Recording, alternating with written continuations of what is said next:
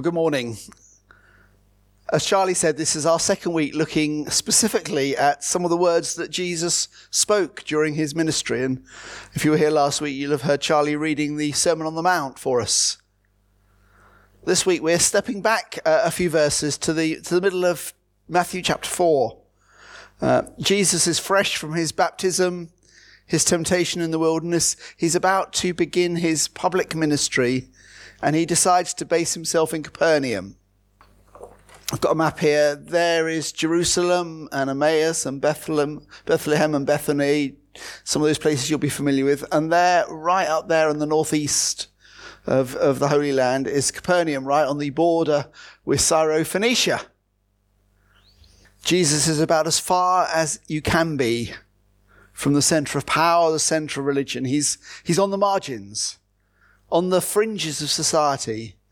Uh, it's interesting, so much of the Gospels takes place with people on the margins, either geographically or socially or culturally. God is especially concerned with people on the margins, people on the edge, people who are excluded from wider society. And to launch his ministry, Jesus spoke these words so Matthew says from the time, from that time Jesus began to preach and to say, repent, for the kingdom of heaven is at hand, or the kingdom of heaven is come near, as some translations put it. And in many ways, that phrase uh, captures Jesus' whole teaching.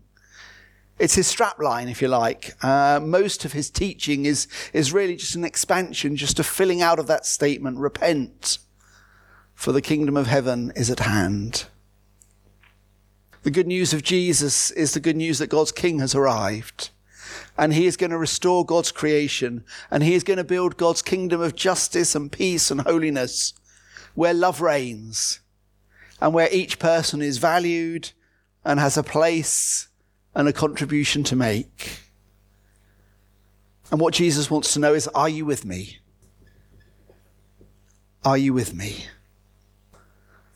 And the word that Jesus actually uses is, is, is the word repent. That's how it's translated. Maybe that word conjures up this kind of image in your mind. The guy on the street with the billboard, the end of the world is nigh. Repent of your sins. But, but the Greek word is, is that word, meta, metanoia. It's a word that actually comes from, it's an amalgamation of two Greek words the word noia, which is the word to know, and meta, which is the proposition which means either after or beyond. So, so literally, to know after or to know beyond, to know after. It's that, that kind of, it's that kind of light bulb moment of suddenly knowing, suddenly seeing, aha, now I get it. Now I understand. That's, that's the sense of the world, the word one of my cherished memories uh, from when I was younger was, was when we were on holiday as a family in Buxton in Derbyshire. We went for a long country walk. And we were, we were meant to be following a river. Uh, and we got to one point where the river split. And it wasn't clear which route we were meant to take. But one seemed, one, one side seemed the obvious, so we, we took that route, which was, which was fine. It was a, it was a lovely walk until a couple of hours later when the river basically stopped and we were in the middle of nowhere. We realized that we'd taken the wrong route, that we were, that we were lost in the middle of nowhere. Repentance has that sense of realizing that you've taken the wrong route and that you need to change your direction of travel because the path you're on leads you away from God and therefore away from life. To repent is to say, Yes, Jesus, yes, I am with you.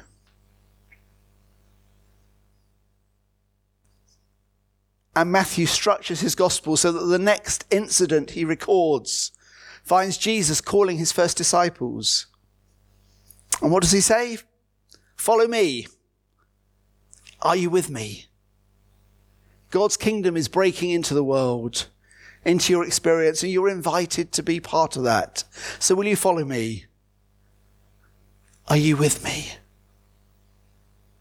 And in the rest of the chapter, Matthew begins to, to outline what it looks like when God's kingdom, if you like, collides with the world.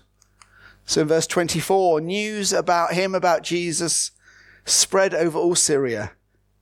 And people brought him all who were ill with various diseases, those suffering severe pain, the demon possessed, those having seizures, the paralyzed, and he healed them.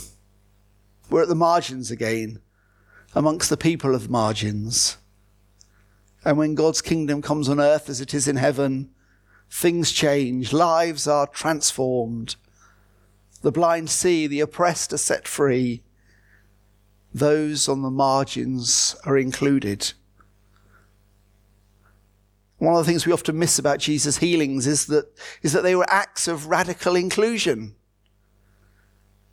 The kind of sicknesses that are mentioned here and, and elsewhere gradually meant that its victims were pushed to the edge of society. They were unclean. They were unwelcome. They were kept at arm's length. They were pushed to the margins. And Jesus' healing offered a way back in. It witnessed to the inclusive nature of God's kingdom where all are valued, all are cherished, all have a place. Many years ago, the church of which I was a part used to sing a song. Uh, first verse went like this Look around you, can you see? Times are troubled, people grieve. See the violence, feel the hardness. All my people weep with me. It's a song that I've carried with me through these past few months of lockdown, but it's, it's felt especially poignant since the murder of George Floyd. How do I respond to the Black Lives Matter movement? How do I respond to the inequalities in our land? To the racism that is embedded within our culture and our nation? How do I respond to my black brothers and sisters? And how do I respond to our Lord who says, Are you with me? Are you with me? As I've pondered, it's become clear to me that I need to repent of my racism. And that we as Christian people need to repent of ours, to turn around, to, to follow Jesus, and to walk the road that brings life to our black brothers and sisters that includes them from the margins. Now, I don't know about you, but I like to think that I'm not racist. After all, I'm a liberal do gooder. Why would I be racist? But, but over the past couple of weeks, I've come to believe that I'm kidding myself. I hope I'm not prejudiced, but I, I suspect that if I delve deeply enough into my heart, I have plenty of unacknowledged prejudice. But no, my racism lies in my deliberate ignorance, my unwillingness to properly engage with this subject. It lies in the ways that I've continued to turn a blind eye to the discrimination that black people continually face. Often subtly, sometimes overtly at school, in the workplace, in the judicial system, even in the church, sadly. So, for instance, research has shown that teachers tend to underestimate the performance of black students vis a vis white students in formal exams. They predict lower grades. And of course, that has particular relevance at this time when predicted grades are going to be used to assess performance. In most cases, I'm sure that's not deliberate, but it's still there still there. Did you know that job hunters with from an African background frequently anglicize their names on their CV because it dramatically improves their chances of getting an interview? And I've turned my blind eye to these things because they don't affect me. I had someone describe white privilege as not having to have a conversation with your children about how to respond when they're stopped by the police. I would never think of having that discussion with my kids. For many black parents, that's part of training their children. I will never have to struggle because of my skin color or my ethnic background. And I don't feel guilty about that privilege. But I do recognize that it brings with it great responsibility. Sadly, too often I've been like the two religious guys in the, in the story of the Good Samaritan. And if nothing else, that's a story, at least in part, about race. The Good Samaritan, another race. But you know the two guys, they're, they're the ones who see the beaten man lying in the road and they cross over and walk on past. That's me. Maybe that's you. And you and I need to repent because on this subject we are not with Jesus. And the thing about repentance in the gospel is that it always takes a concrete, a concrete form. It's contextualized. It means something. It's not just about feeling regret. It's not even just about saying sorry, although that's, that's part of it. It's about changing direction, about getting up and following Jesus. And of course, there's a lot that we can do. Many of you listening, watching, I know are in positions of responsibility. You have responsible jobs in your company. So does your company offer racial awareness training? And if not, why not? Is there something you can do about that? How many faces of colour are there in your office? How many of those are in senior management positions? And why is that? Are people who apply for jobs in your company not being considered because of their name? Seriously, how can that still be happening? How can you, how can I use our influence to make a difference? But before we do that, there is something more basic that our black brothers and sisters are asking us to do. And that is simply to shut up and listen a novel I read a couple of weeks ago had this wonderful line listen with your ears and not with your mouth. Gag yourselves. And that's the cry I keep hearing. Listen to us. Don't attempt to close down the conversation by saying all lives matter. Christian youth worker uh, this week described that response as, as being like a slap in the face. Another attempt to marginalize my existence. Listen. Let us show our black brothers and sisters that all lives matter by listening to their story, to their testimony, to their pain, to their anger, to the way they feel marginalized, to the way that they feel that they can't breathe.